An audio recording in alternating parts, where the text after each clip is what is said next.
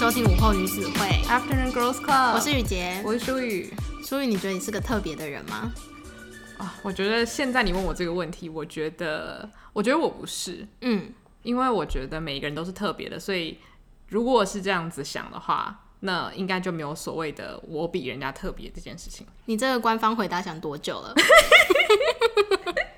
我觉得我就是一直以 K-pop 歌手自居，所以在回答问题的时候都很害怕，小心翼翼耶。对对对对，但是我真的这么想。那我等一下会跟大家就是用比较不官腔的方式解释一下，绝对不是怕大家骂我我才这样回答的。那你刚刚说现在觉得，所以你以前有觉得自己是特别的人？有，小时候的时候会觉得自己应该要有一个类似自己的天职的感觉，你会觉得你生在这个世界上，你有一些必须是你才能够去完成的事情。哇，这个非常的宿命论耶。我觉得就是有一点点被很多戏剧跟漫画给影响，因为像很多故事不是都会有一种就是主角后来发现、啊、这件事情只有我才办得到，还有我有就是独一无二的天分跟能力，所以呢只有我才能做到一些其他普通人做不到的事情，所以这是有一种英雄主义吗？对对对对，我觉得有。那我们今天这样开头呢，其实是因为前几天我在看一个非常有趣的脱口秀。那这脱口秀的、嗯、主讲人呢、欸、其实不是脱口秀啦，是单口相声，就是那种欧美很常看到那种 stand up。 然后呢这个人是柳秉宰，所以如果有在看一些韩国综艺的话应该会知道他是谁。他就是一个算是喜剧演员吧，然后有出演很多综艺这样子，然后他自己写然后自己讲的这个 stand up， 他里面就有提到一个很有趣的桥段。他就是因为他是一个很小只的男生，所以呢他就常常自嘲自己很矮然后没有人气这样子，所以他就讲到说他在他很喜欢的女生面前，为了想要多引起他们的注意，他就会使出一些很奇怪的招数，因为他不能靠他的外表或者是他的身高来引起女生的喜爱，所以他就会假装自己是天才或是那种很四次元的人。那四次元不是所谓的那种呆呆的那种男生，而是有一点那种很文青，然后呢没有人知道他在想什么，然后常常望着天空，然后呢有点格格不入，可是又很酷，所以就是那种很像是电视上描摹的那种天才。因为他说他自己毕竟其实是一个很世俗的人，所以他描摹天才的方式就是想象哦电视剧里面的人是怎么样。那其实在他的 stand up 里面，我觉得这个状况算是被他夸大。那他后来有点类似透过这个状况去解释说，很多人在现实生活中会很希望可以扮演或是呈现出一种形象是与他人不同，然后大家这个欲望会是希望可以被别人注意到说，诶，他是不是跟我们不太一样，或者是他是不是有一些我们没有的才华，然后因此崇拜或是喜欢这样子。你刚刚讲到与他人不同，我就想到很多人不是很喜欢讲言情小说的女主角之所以被男主角就是看上，就是因为天哪，他跟那些妖艳贱货都不一样。对对，我觉得这个东西也是影响很多女生，我觉得啦，因为至少是我有很长一段时间就是看了这么多这样子的，例如说偶像剧或者小说，你真的会有一种我是不是应该也要跟他们一样当一个不一样的女生。但是其实近年来还蛮多人都在讲说，其实这样子的思想是非常非常不好的。好像如果不一样的女主角，其实从命中注定我爱你开始，那时候就没有不一样的女主角了吧？嗯，还是说是命中注定我爱你那时候创造出了一个很平凡的女主角，所以大家更容易带入。我觉得是，因为如果说你讲说啊，这个女生她很不一样，男主角很喜欢，那这样子的话女生就会有一种那我必须要成为那个不一样的人，然后我跟其他人不一样，等于是女生之间自己会一直去分化。那这样子的话，你有点像是仇视你的，明明是你姐妹，但是你就觉得说啊，我一定要跟你们不一样，你们都是妖艳贱货，你们都很耍心机，只有我呢是跟男生是好哥们，白莲花。对，然后呢我很没有心机，什么都不知道。那我觉得这样其实有点本末倒置的感觉。可是其实妖艳贱货就不会跟这种人当朋友吧？对啊，而且他会这样想，他也不是，他就是妖艳贱货。我跟你讲，会有这样想法的人，其实我觉得那那就是心机的一种啊。那我觉得有心机完全不是坏事，你只要不要拿这个心机去害别人，嗯，那他就不是一个不好的特质。但是我觉得就是大家看太多这种电视剧上面描写的这些角色，你就会觉得说，那我应该要成为某一个样子，别人才会觉得我很特别，或是我与众不同，我跟那些人都不一样这样子。嗯，然后我就因为他这个喜剧的这个单口相声呢就完全打中我的心，因为它就让我想到我从小就一直很好奇一个议题，就是我们是不是都很害怕成为普通人，或者是跟大家一样，或是成为那个手指刮胡主流啊。你是说大家害怕成为主流？对，应该是说在某些同温层，因为我觉得像是对某些人来说成为主流不是什么坏事，可是对于某些人来说，如果你被人家说哎、欸，你的音乐品味很主流，那个人他可能就是立刻想拍桌就是走掉，有没有？我懂，就像是有人问你说哎、欸，你喜欢什么类型的音乐，然后你说哦 pop music， 大家就是哦，对对对，就是好像主流现在变成是有点小贬义的词。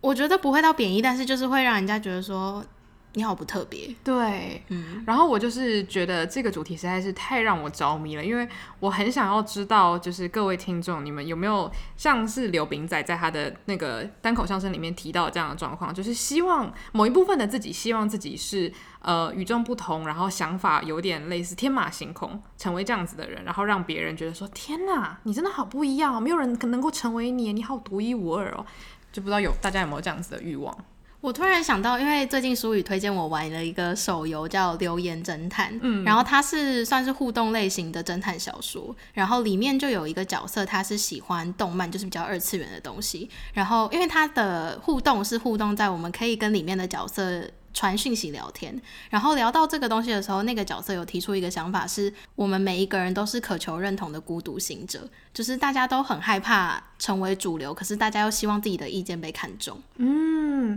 我觉得他讲得很好，因为我那时候在跟他玩的时候我偷偷截了超多图哦，真的哦因为我觉得那个虚拟角色讲到很多是我自己内心的想法，然后我觉得我真的交到一个朋友，殊不知他根本就不是一个人你是在 her 吗好可怕，爱上虚拟人物。对啊，那我觉得那个游戏还蛮有意思的，就是它里面的角色每个人的个性都很不一样，而且很贴近现实人生。那个游戏真的很好玩。对，就是姑且不论它的故事线你喜不喜欢，我觉得光是那里面的角色那个对话的故事线就很有趣。嗯，对，还蛮推荐喜欢侦探小说的大家去玩玩看的。好离题哦直接开始帮人家打那个手游广告。对，好，那就进到我们今天真正的主题，就是所谓的我们是不是都很害怕跟别人变得一样，然后呢成为普通人。那我首先想要问一下雨洁，就是对你来说什么是与众不同？我觉得与众不同是在某一个产业或者是某一个专长里面很突出的人，我会称作他与众不同、oh. 我反而不觉得个性或者是行为举止会让我觉得这个人很与众不同。所以你看重的比较是能力，对不对？对，就是因为我觉得个性跟行为举止是社会上面潜移默化出来的，很少有人，除非你真的是独居在山中的狼养大的小孩、嗯、不然其实不太可能会跟一般人的行为跟思考模式有太大的落差。 我, 我自己觉得啦。 嗯, 嗯、欸，我觉得你说的有道理，因为通常我们讲到与众不同，除了能力之外，很多人都会讲到说可能个性很特别，或者是不在意别人的想法，然后很坚持己见的人，大家会觉得说哎、欸，你怎么那么勇敢，那么不一样。因为我觉得就像是你前面讲的官腔的那个说法，大家都是特别的人，但其实反过来也说，也可以说是虽然你现在在这个群体里面是特别的，但是这个世界上有千千万万个特别的人，所以每个人都还是有一些共同点在。嗯嗯。哦，所以你会觉得说所谓的与众不同可能就只是在你的小小生活圈里面与众不同，但是宏观来看的话其实大家都差不多这样子。嗯，你说个性跟行为举止吗？对对对，应该也不是啦，因为像是罗兰就很与众不同、嗯、就是日本第一牛郎罗兰，他的行为跟他的思考模式就非常与众不同，可是他也是我讲的，因为他是那个行业的顶尖，然后他拥有的东西也很多，所以可能让他的思考模式跟我们这个同温层的不一样，所以我觉得你要在同温层里面找到一个与众不同的人有点困难，除非是我啦，我在自己同温层里面会觉得哇这个人真的很特别，通常都是因为他特别有才华。 嗯, 嗯同意，而且因为我觉得才华是装不出来的。对，就像才华跟天才啦，如果他是个下棋天才什么这种，我就觉得哇他真的是很特别。 嗯, 嗯所以你不会被所谓的好，假如说讲表面一点好了，在社群网站上面他发文的模式、嗯、或者是他限时动态的风格，或者是他拍照的风格看起来独树一格，你会觉得这个人与众不同吗？我很难会用与众不同形容他、欸、因为你很难会用与众不同形容一个人吧，通常只会说我喜不喜欢这个人的风格。嗯，哎、欸，对对，但是你喜欢这个风格的时候，其实里面就包含了你认同他的风格，所以你很难去说那个是特别的吧，因为如果你要讲他这个是与众不同，然后你又认同他的话，那是不是有点抬举自己的品味、欸、我不知道啦，我自己哦，或者是说你例如说看到一个人画的画、嗯、然后就会说天哪、啊、怎么会有人画出这样的东西，我从来没有想过、嗯、例如说风景画可以这样子去被呈现。哦，那我觉得我不会用与众不同，可是我还蛮常会用天才这个字的、嗯、就是我很常会看到一个人写的文章或是一个人画的画或是他做的影片作品什么的，我都会觉得很天才，他怎么想到这个 idea、嗯、可是我不会用与众不同去形容他。所以你算是比较结果取向，对不对？那假如说你今天遇到像是刘冰仔，就是表面演出像是天才般的行径的话、嗯、那你会被他说服吗？有可能，如果他真的演得很像的话所以代表其实这某种程度上应该是蛮有用的，对不对？应该可以吧，除非他就是弄巧成拙、嗯、或者是我就已经知道刘冰仔是怎样的人，然后他又在那边给我故弄玄虚的话、哦、我就觉得很好笑吧，就有点 gay 搞的感觉。对对对 对, 对, 对，所以我觉得好像刚刚那样子演戏方法只适合在你完全不认识的人面前。可是我我觉得一般人应该都会惧怕、欸、就会想说哈，可是我要怎么跟他相处。哦，对，嗯，就是可能有的人喜欢被崇拜，他宁愿被害怕然后被崇拜，也不要觉得说哎，这个人很好亲近，因为他感觉就是很普通啊什么的这样。哦，有可能有可能。对，我觉得你对于与众不同的定义蛮棒的耶，谢谢但我会觉得自己与众不同哇哦，谢谢谢麦我自己对于与众不同的看法其实蛮 我, 我自己蛮困惑的，因为我觉得还蛮靠感觉、嗯、有的时候可能是像你说的就是能力，然后有的时候可能是这个人的氛围。可是我现在越来越觉得一个人的氛围就像是一个商品，它是一个可以被打造出来的东西，尤其是像现在社群网络这么发达的年代，每个人都可以经营自己，所以后来就会慢慢发现说，有的时候你以为很不一样的人，他可能实际上跟你是差不多，只是他用了特别厉害的方法去经营他自己的可能页面啊，或者是拍出比较不一样的东西，可是可能追根究底你们的想法是差不多，或是价值观其实也很雷同。我比较好奇的是，你认为与众不同它是一个褒义词还是贬义词？我觉得是个褒义词。嗯，可是其实你说是贬义词好像也可以，只是通常我们不会拿与众不同来形容呃，我们想要去贬的对象，对不对？嗯，可是因为与众不同对我来说还蛮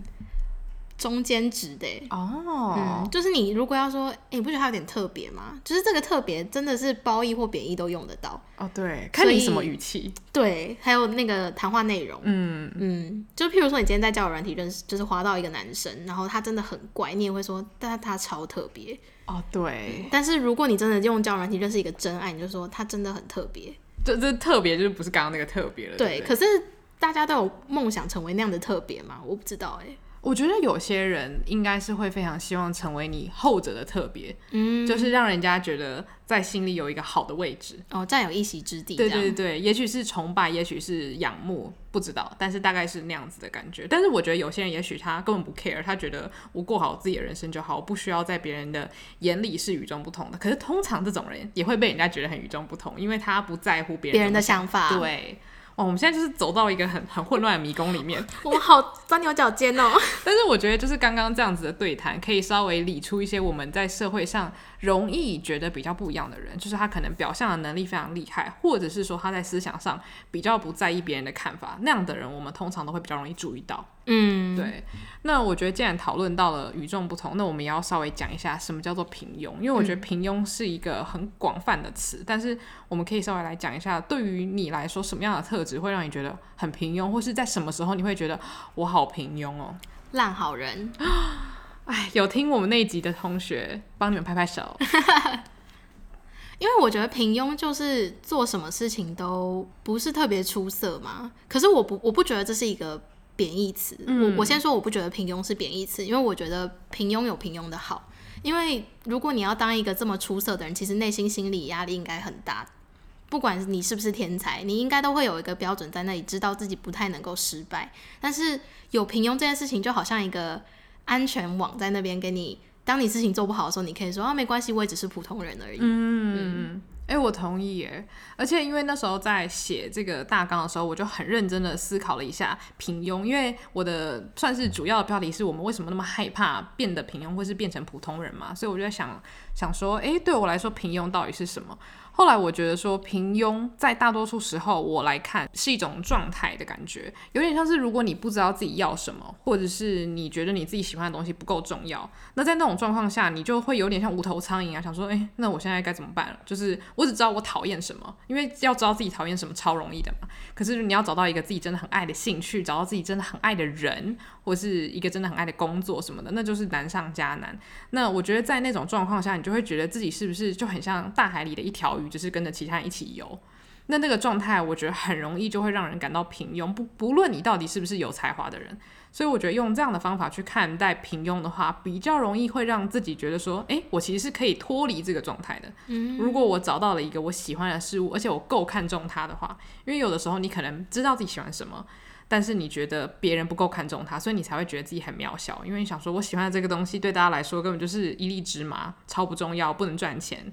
那喜欢的人又不够多。但是我觉得如果说你可以换位思考，想说那至少我有一个喜欢的东西，那对于我来说它就是重要的，那我觉得比较容易脱离觉得自己很平庸或是觉得自己可有可无的状态。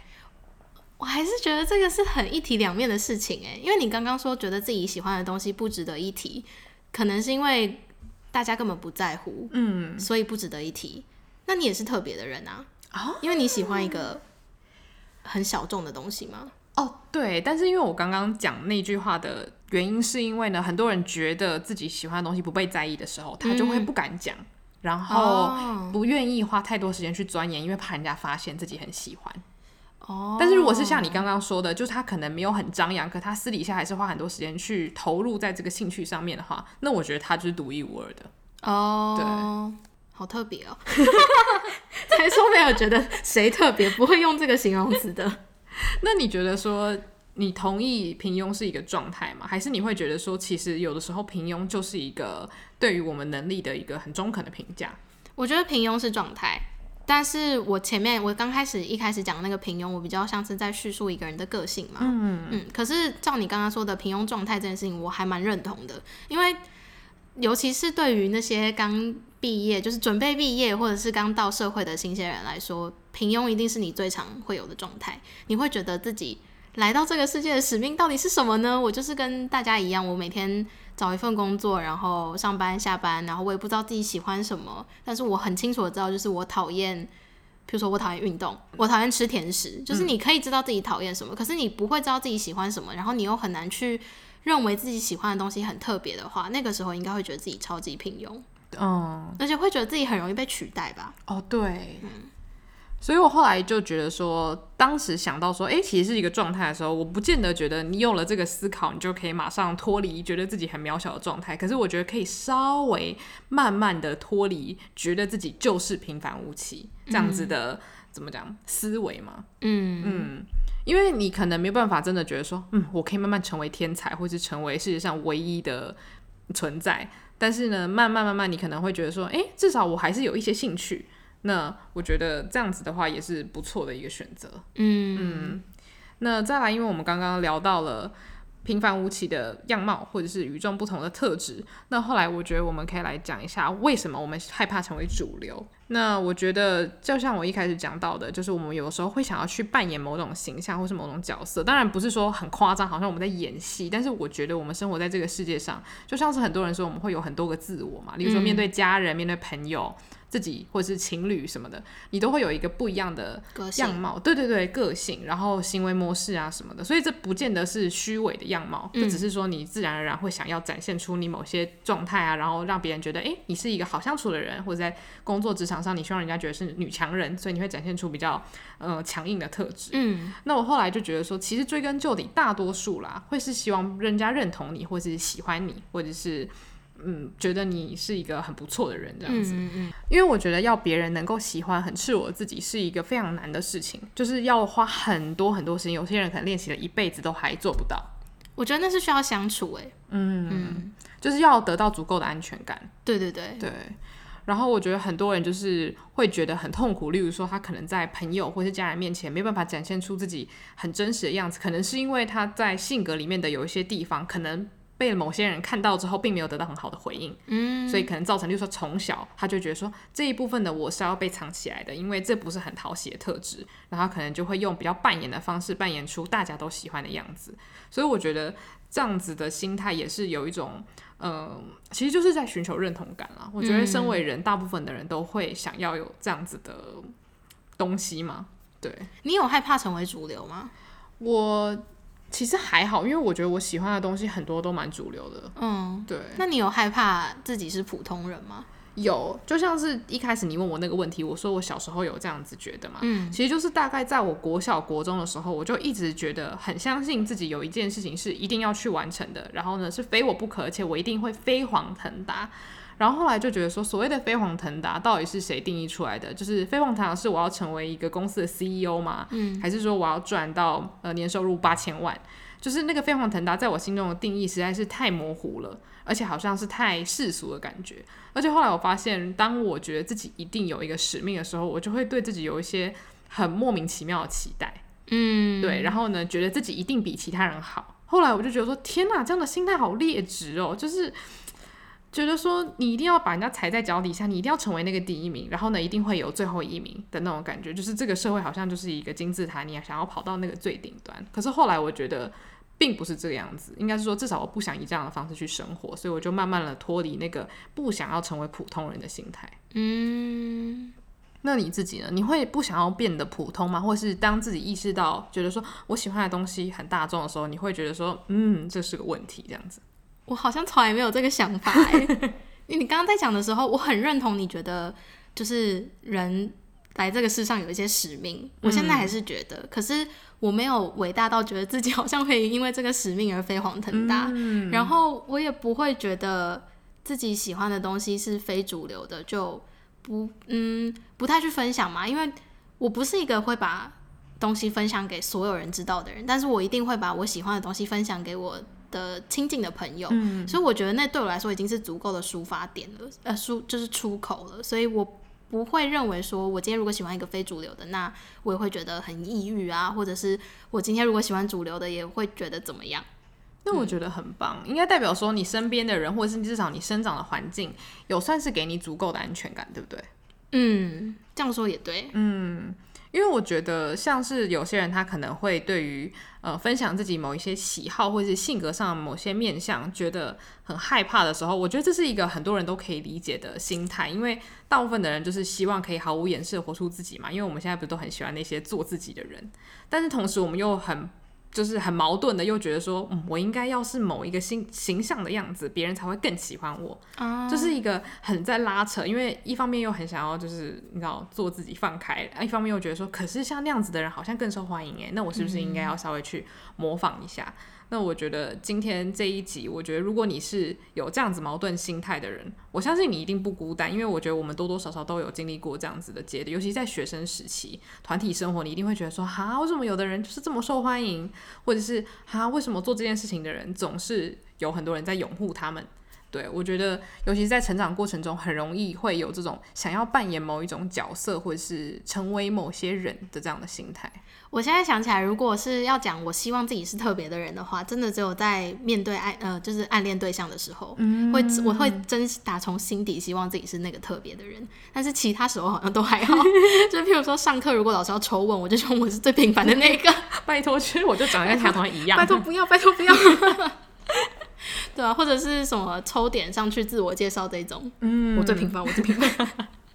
因为我觉得爱情真的是，因为爱情对大部分人来说都是一对一、嗯，所以你会希望对那个人来说，你就是世界上唯一一个小宝贝。嗯，对。可是其他时候，我可能比较没有上进心，不然其实我相信有上进心的人一定都非常非常想要成为成功的那一个，那那个可能对很多人来说就是特别的。对，我觉得你说有道理，就是通常可能从小比较是属于学霸，嗯，或者是他天生就是非常会做某件事情，他应该就会觉得说生下来就有一个比较是佼佼者的心态、嗯、就不是不好，但是我觉得容易比较容易像我刚刚提到的就是金字塔的感觉，就是我应该一直是站在那边的、嗯、所以如果你觉得你自己掉到下面的时候，你会非常的泄气，因为觉得我现在是有点垂直掉下来的感觉。嗯，对，但是我觉得现在对我来说，人生比较像是每个人都站在同一个平面上，然后呢是是完全不一样的跑道，所以你跟隔壁的人比完全没有意义，因为你们走的道路是完全不一样的，你是红色他是蓝色，那你去比出一个高下，最后只是你自己一个人伤心到爆而已。嗯，所以小时聊聊是一件很可怕的事啊，真的，尤其是我觉得大人给那些小孩子的一些反馈会影响到他们 一,、嗯、一辈子。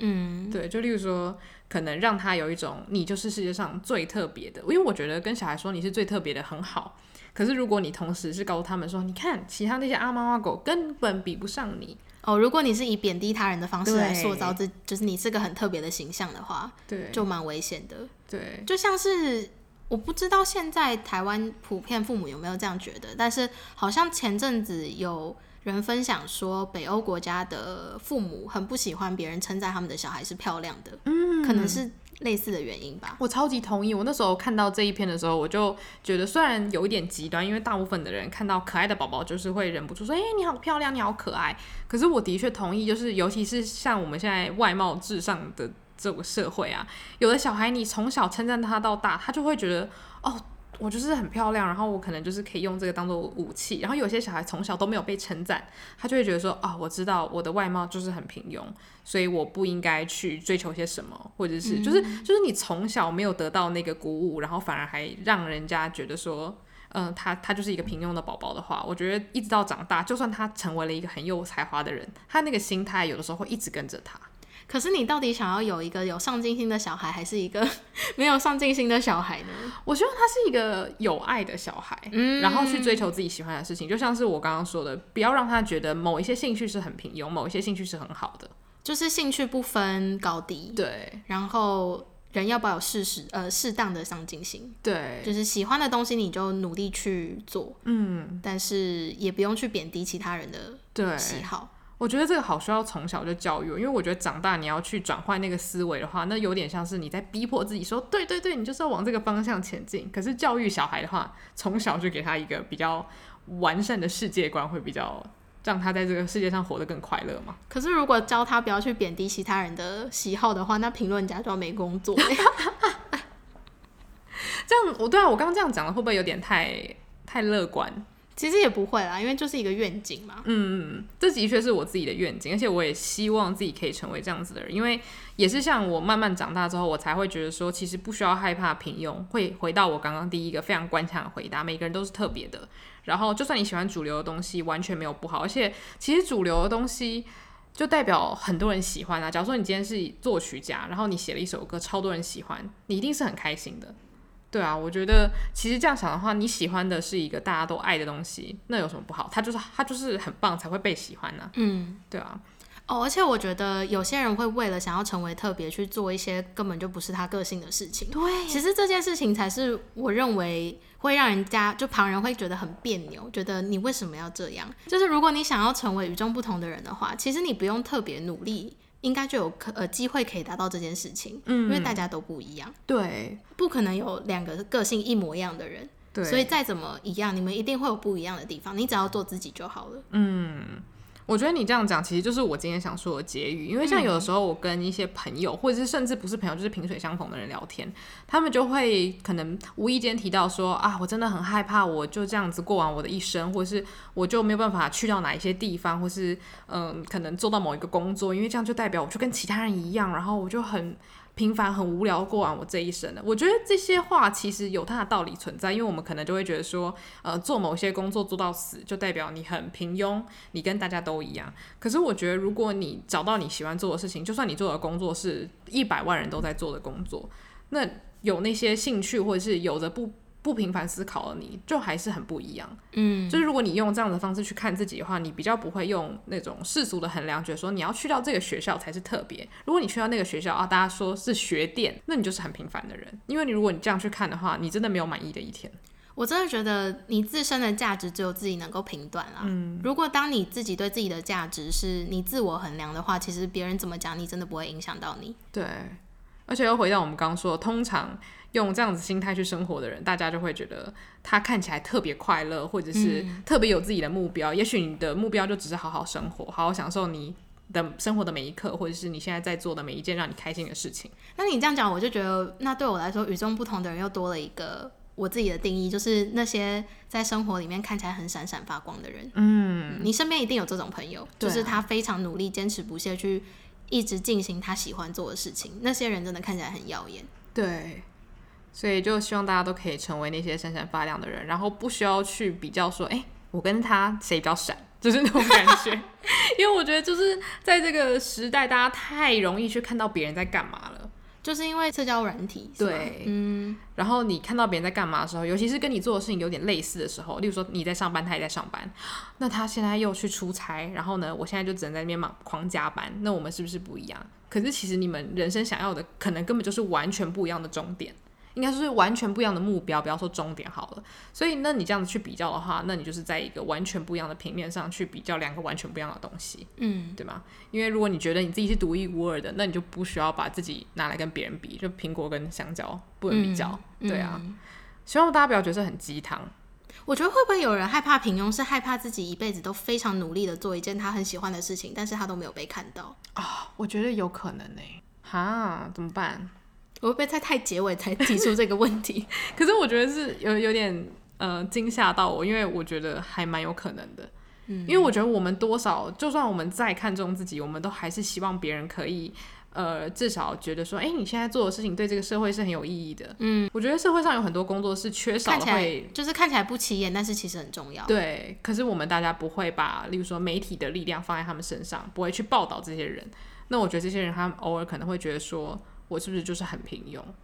对，我觉得真的是要看你怎么定义自己平不平庸这件事。就是假设我今天真的工作非常平庸，那我可能会把就是我的家庭很美满的话，我就会觉得我家庭很特别，嗯，或者是我的兴趣很特别的话，那我也会引以为傲之类的吧。 嗯, 嗯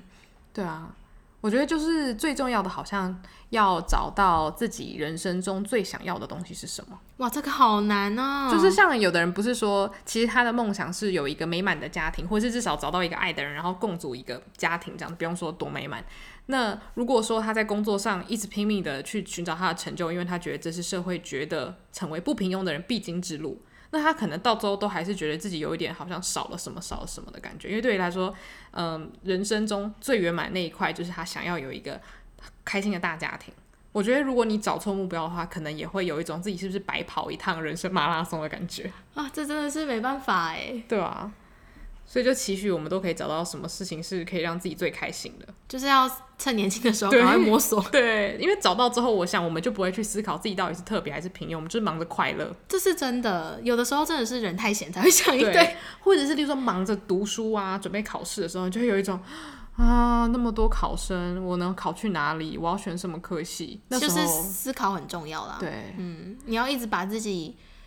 保持在很忙碌的大脑一直在运转的状态， 嗯, 嗯或者是很平静。哦，对对，所以我觉得如果是平静的话，感觉冥想蛮有帮助的。嗯，对，所以以上就是一些不知道对大家有没有帮助的讨论。我们甚至也没有结论。对啊，这个太这真的是大灾问，这没办法。对，因为这有点算是我从小就一直觉得说，哎、欸，为什么我会有这个想法？我自己其实蛮困惑的，嗯，因为会觉得说奇怪，我爸妈也没有跟我讲说，你这辈子的任务就是要拯救全世界。那你会不会很希望，就在成长过程中，你很希望有一个特定的人物，就是你敬仰的对象，很认真的跟你说，你这件事情真的做得超棒的，你未来就是要当一个站在国际眼光下面的服装设计师。我以前会很希望别人这样跟我说，嗯，但我现在觉得如果有这样子一个人告诉我，尤其是我很敬仰的人的话，我觉得我这辈子就会给自己太多的期待，然后以至于我没有办法去看清楚我真的想要的是什么。嗯，尤其是因为你如果很在意那个人的言论的话，这些人可能可以是你的父母或者是你的兄弟姐妹，那我觉得他们的话语如果有盖过你自己的比如说对人生的欲望的话，我觉得反而有的时候会是蒙蔽你双眼。 嗯, 嗯会对，所以就